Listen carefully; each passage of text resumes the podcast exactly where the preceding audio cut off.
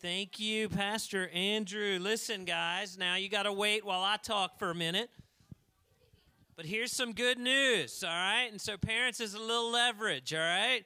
If you guys wait really patiently and quietly on your way out today, we've got some donuts for you. Isn't that great? Uh, two guys on the front row, uh, Nicholas and Zach. You guys got to wait until all the children go, okay? Because I call you all trying to snake a couple before the service, all right? So, uh, yeah. So, guys, if you wait quietly, we got some donuts on the way out. And if you have your Bible, turn with me to Luke chapter eight, okay? And I would love to tell you that there's a Bible in the chair in front of you, but they're packed and moved, okay? So I know they're not there. So, uh, just I'm gonna talk quickly this morning and briefly, and you know, we're doing a, a sermon series through Hebrews. And actually, I hinted at this last week, so I just thought it was a kind of a good place to park this morning. I want to talk about a, a parable or a story that Jesus taught, and I think it has some implications for Hebrews because Hebrews, we're about to get into some very challenging passages of Scripture uh, that we, I think, got to filter through the teaching of this parable of Jesus. Now, Jesus taught this parable, and uh, this doesn't work great without a hand with a handheld, okay? But he taught this parable of a farmer and how a farmer used to plant his soil or plant his, his ground or his land, okay? And so nowadays, when we plant a farm, we use a tractor, and the tractor puts each seed specifically in a hole, and there's almost no wasted seed in farming today. But in Bible times, that didn't work that way. And I believe Jesus probably pointed to a farmer in a field. And he says, Check out this farmer, okay? And this farmer is sowing seed. And so he would have a bag or a bucket of seed, and the way he would do that is as he'd plant his field, he'd reach in and he would just scatter the seed. Okay, and he said, now the seed is going to fall on four different kinds of ground, if you will. He said, some of the seed's going to fall on the footpath where people walk, and that seed's not going to grow or bear any fruit. He said some of the seed is going to fall into the rocky soil where there's a lot of rocks, and that seed it will it'll spring up quickly, but that seed is not going to bear any fruit. He said some of the seed that the farmer is scattering is going to fall into into the area where there's thorn bushes, and it'll start to grow up a little bit, but the thorn bushes eventually are going to choke out that seed. He said, finally, the, the fourth kind of soil is that seed is going to fall on the good soil and it's going to grow, and we're going to wait for it to grow. We're going to be patient. And then as it grows, it's going to bear a whole bunch or a whole harvest of fruit. And so I want to challenge us this morning as a church. And as we prepare to continue in our study next week, Lord willing, uh, of Hebrews, I want to challenge us, and I'm going to, I'm going to start and end with a question. I want to start with this question as we look at the four different kinds of soils, which I think is the four different conditions of our hearts. I want to ask you which heart condition is yours? Because Jesus goes on to interpret his teaching, and he says there's four different heart conditions of man. Luke chapter 8, verse 11, check this out. It says, This is the meaning of the story, Jesus says. So he pulls his disciples aside. He says, Here's what I'm teaching. The seed is God's message. The seed that fell on the hard path represents those who hear the message, but the devil comes and he steals it away and prevents them from believing and from being saved. Now, this is a serious thing that Jesus says. He says, If the seed falls on a hard heart. And the idea here is when God's word is received with a heart condition of hardness, your heart is hard towards the things of God. You're, you're uncaring. You're not interested. And so the, the seed falls on a hard heart, and, and Jesus said actually Satan comes he plucks that seed away, and it prevents that person from being saved because the soil of their heart is not interested in the things of God. And it presents it, it, it, that person, Jesus said, will not be saved from the penalty of their sin, will not have eternal life. And I want to encourage you, and I suspect that, you know, you probably came to church this morning because your heart is not hard to the things of the Lord. That's probably why you came this morning. But but I would also imagine a group the size. There's some people hitting here with a hard heart towards the things of God, towards the Word of God, towards the gospel of Jesus Christ. And Jesus is very, very serious about this. Is that heart will not be saved, will not have eternal life. The second kind of heart Jesus points out in Luke chapter 8, verse 13, he says, The rocky soil represents those who hear the message with joy. So there's enthusiasm, right? But like the young plants in such soil, their roots, their roots don't go down very deep, and they believe for a while, but they wilt when the hot winds of testing blow. And so this is the second kind of heart. This is a heart where the Word of God is received uh, with a condition of emotion only. And there's this season, there's this moment where they're excited about the Word of God being taught. The, the Word is received with joy, but when there's any kind of trial or temptation uh, or, or obedience required to the Word of God, that, that person just wilts under the pressure. It's like the seed of the heart is in the rocky soil. I, I don't know how many of you were here for Easter, our Easter service, but uh, in one of the, in all the services, in one of our songs, we read 1 Corinthians 15 as part of the bridge of the song, which is the idea of the resurrection of Jesus Christ. And in one of our services, the, the congregation was so enthusiastic at the reading of 1 Corinthians 15 that reminded us that we too in Christ will be raised from the dead. That group was so enthusiastic, the whole congregation just started applauding, like, woo, at the word of God. And I love that. I was like, man, I love that this word of God is true and we should be excited about it. But if it ends there, Jesus says, that's not the right kind of heart. That's a heart that just receives the word with emotion and without something that's lasting. And so when temptation comes, or an opportunity, or or or, uh, or the, we have to, uh, we're challenged to uh, walk in obedience because the Spirit of God now lives in us, and we don't do that. Well, our heart is not receiving that word, and and and it's like the it's like the seed of the Word of God is sown on rocky soil, and and so it doesn't bear long uh, longevity of fruit. Okay, the third kind of heart. So there's the heart that's hard, and there's a heart that receives the word of God with emotion only. Right? There's this moment in time, but but it's not a, a condition of perseverance. That's two kinds of hearts. The third kind of heart Jesus talks about is in verse 14 of Luke 8. It says. The thorn, Jesus said, the thorny ground represents those who hear and accept the message, but all too quickly the message is crowded out by the cares and the riches and the pleasures of this life, so they never grow into maturity. And so, this is the third kind of hearts when the Word of God is received with a condition of unrepentance. That we're, we're, we don't repent of all the things we see around us. We don't turn from the things that we want to do. Uh, you know, and, and by the way, if I could preach, if I could say, man, there's one condition of uh, the, the American heart in general, it's this condition, right? I mean, we, we live in a culture where we've never, there's probably never been a culture anywhere on the planet at any time that has had more access to education around spiritual things, right? I mean, we got books and bookstores, and I mean, you there, there's we have so much access to things about the Word of God. So why is it that Christianity is not making a bigger dent in our culture?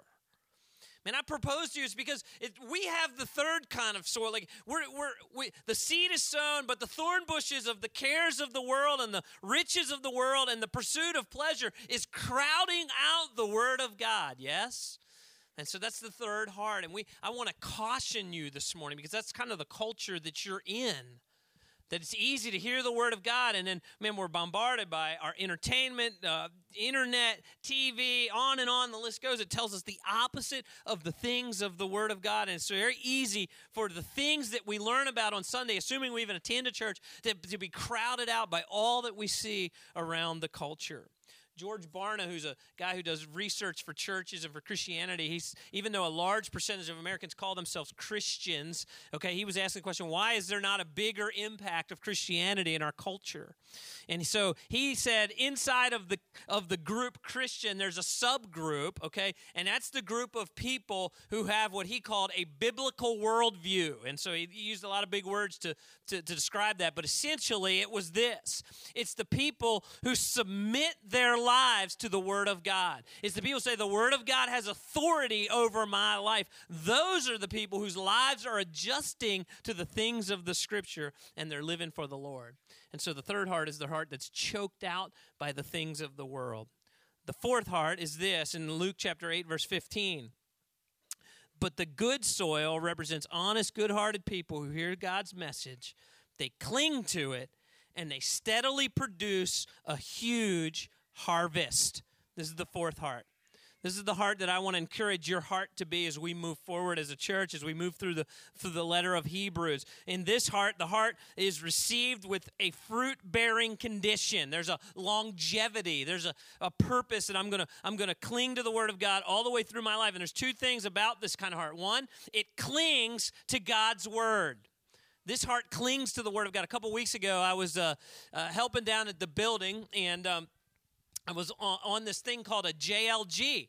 I didn't know what that was at the time. So I was like, get on the JLG. And they pointed to the thing. I was like, oh, I thought that was a lift. Okay, so anyway, I was on a lift, but now I know it's a JLG. And I'm on the JLG. And I was on this JLG with uh, Pastor Andrew's teenage daughter, Hannah. And uh, one of the two of us was petrified of heights. Okay, I'm not, I'm not going to tell you who that is, uh, but it was me. And so, uh, and so we're on this thing, and our job was to clip down the old fluorescent lights because we had the new lights installed. And we're up there clipping the wires of these old lights and bringing them down. And, and I am clinging to this the railing of this JLG and she's moving it around and steering it and she's got a little carefree world. And I'm like are you crazy? We're like five feet in the air. You know no we are a little higher than that. But man I was so nervous and I'm just clinging to the rock, you know the edge. And and it got me to thinking about this passage of the heart that clings to the word of God and so, the person whose heart is tender towards the things of God and the gospel of Jesus Christ, where the Holy Spirit lives inside of you, here's what happens when the Holy Spirit's inside of you your heart begins to cling to the Word of God and His promises, and His character. And you're clinging and you're holding on. And secondly, the Bible says here, Jesus says, the heart of a person who clings to the Word of God is a person that's patient with the Word of God. You remember that there's uh, God's time and our time could be different, right? And we're kind of living that as a church, right? We kind of thought we'd be in a new location, but there's a patient aspect that, hey, we know the Lord is working. There's a timing aspect to this. And Pastor Andrew did a great illustration of, of the people walking through the wilderness 40 years, and he talked about waiting. And there's hundreds of illustrations in the scriptures of people where God had promised and they believe in the character of God, but there was a there was a patience aspect to following the Lord right? Abraham remember abraham? He was promised a son. He said through the, you know through your son there's going to be a great nation. And abraham waited decade after decade after decade. And finally guess what? He only he didn't even get a great nation. He got one kid right? You know out of that he had that the promise was going to be through this child. But he was waiting patiently on the lord and so when we follow the Lord, the third kind of, the, the, fourth kind of heart is a heart that clings to the Word of God and is patient and for, for God's timing. And the Bible says that this heart of this person will bear an abundant harvest. Will bear an abundant harvest. And Jesus uh, teaches this, and we have the recording of this teaching also. Not only do we have it in Luke 8, but we have it in Matthew 13. And, and Matthew actually takes it a little bit further. Uh, uh, about the third, the fourth heart. He says the good soil represents the hearts of those who truly accept God's message, and they produce a huge harvest 30, 60, 100 times as, as much as was planted. Now, I want to suggest to you, I'm going to say something a little bit controversial. I'm going to wrap this up in here in just a second, okay? I want to say something a little controversial, but I think it's true. I think what Jesus is teaching here is there's three hearts that belong to an unbeliever. Okay? There's three hearts that belong to an unbeliever. The fourth heart is the heart of a person that clings to the word, clings to the gospel message. The Spirit of God makes them tender to holiness and righteousness. And it's a lifelong journey. It's a perseverance of following Jesus from, the, from conversion all the way to the end of their life. And that person, the scripture says, will, both, will bear a lot of fruit 30, 60, or 100 times as much as was planted. I, um, I'm going to finish with this story and we're going to close with prayer. Um, I've shared this story before, okay? So uh, if you've heard it before, just bear with me, all right? So a couple years, many years ago, four or five years ago, we, we had a tree fall down in our house and we wanted to replace it with another tree. And we were walking through, I think, Walmart and they had a discount on trees. And so we, uh, we purchased a tree and we even know what it was, right? And so we purchased a tree, we planted, we're like, we just need a tree there, that one's cheap. We put it in the ground. And the next year, this tree produced a peach, right? And we're like, ah, we figured it out immediately. We're smart people. Guess what we had? A peach tree, right? They were brilliant. And so we had this peach tree, and it produced one peach. And we gathered around the sink as a family, all five of us, and we stared at our peach. And we're like, hey, you want to taste the peach? Yeah, let's taste the peach, right? One, and so our one peach, we cut five ways and we all had a slice of the peach, right? Listen, I think some of us do that in our lives. We're claiming to be Christians and we're staring at this moment. Well, I was baptized. I was I raised a hand in a service. There was a certain in my there was a part in the service. I raised my hand and I said, "Yeah, I'm in." Or you know, I checked a box or I prayed a prayer. And I suggest to you that following Jesus Christ, you can come on up. It's it's cool. Uh, uh, but I want to. He's like, when do I get the donut? Almost there. Okay, we're almost there. I'd give it to you now if I had one. Actually, I might eat it anyway. So. Um, I want to suggest to you this morning that if you're gathering in your life and you're looking at this one little thing and there's not this, this, this perseverance in your life, may I suggest to you that it could be your heart condition is not right. Right? Because the Bible says there'll be an abundant harvest of fruit. Some will bear 30, some will bear 60, and some will bear a hundredfold. So, as we continue down this journey, and we're going to continue through the book of Hebrews, I want to ask you a question this morning. What is the condition of your heart? What is the condition of your heart? Because when the Holy Spirit lives there, your, the Holy Spirit will make you tender to the things of God, will make you tender to the Word of God, will make you desire to, to, to, to bow a knee to righteousness and holiness and the pursuit of the things of God. I want to encourage you, church family. Let's be the people with the fourth kind of heart condition tender to the word of God. Let's close with prayer. Heavenly Father, thank you for this morning. Thank you for a place to gather corporately and worship with your church body. Thank you for the children that are in here, God.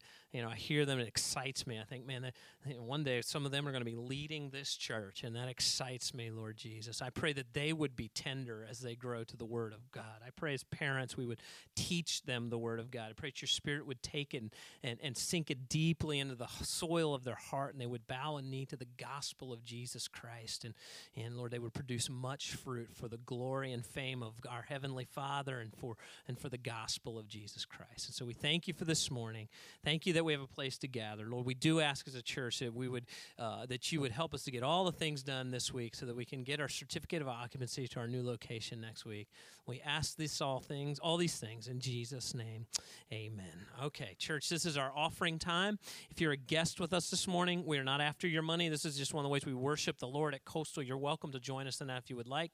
Uh, I do want to bring to your attention. Uh, I'm going to show you a video during the offering time. This is Sparrow Ministries. And uh, Eric, are you in here or are you out back already? I don't, Oh, there you are. Uh, so Eric is here from Sparrow Ministries. Some of you guys that have been to Honduras, you know him as Beef. Okay, I don't know why that's his nickname, but it's his nickname.